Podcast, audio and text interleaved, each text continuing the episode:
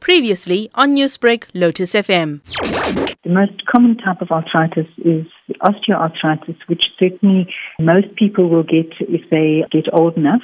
But then there are also a lot of younger people that get affected by other forms of arthritis that are caused by things like autoimmune diseases. It's a very common disease. Younger people that get affected by something called rheumatoid arthritis it affects about 1% of the population. Gout, which is another form of arthritis, which is very common, affects about 3% of the population. So one in 100 people is going to have some form of inflammatory arthritis. And then osteoarthritis, as I say, is, is uh, more common in older people, but most people will have some form of osteoarthritis as they get older. The risk of a heart attack is possibly 60% higher than someone without rheumatoid arthritis. Is there any truth to this? Probably not quite as dire as that, but certainly rheumatoid arthritis and any of the autoimmune diseases and any of the so-called inflammatory arthritises and even something like osteoarthritis where you do have a, a degree of inflammation is associated with a higher incidence of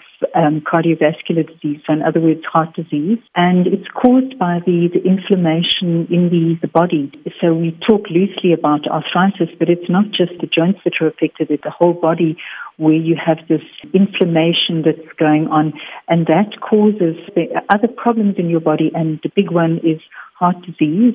And certainly, if you don't treat the underlying arthritis adequately, so if you don't get that inflammation under control, yes, you could be talking about uh, in a year's time, you're going to have a much higher risk of heart disease and somebody who, who doesn't have this kind of thing. But it really depends on identifying the arthritis and getting it under control. And that's why we have something like World Arthritis Day so that we can make people aware. I saw a stat that said at least 50% of South Africans could be living with arthritis and are unaware of their status. So if we talk about inflammation, it means that there's some swelling and some redness and just generally not feeling good. So arthritis, you tend to to know that something's going on. The types of arthritis that usually cause more problems are these kind of inflammatory diseases like rheumatoid arthritis where it affects many joints. You usually can feel that you, you have got a problem.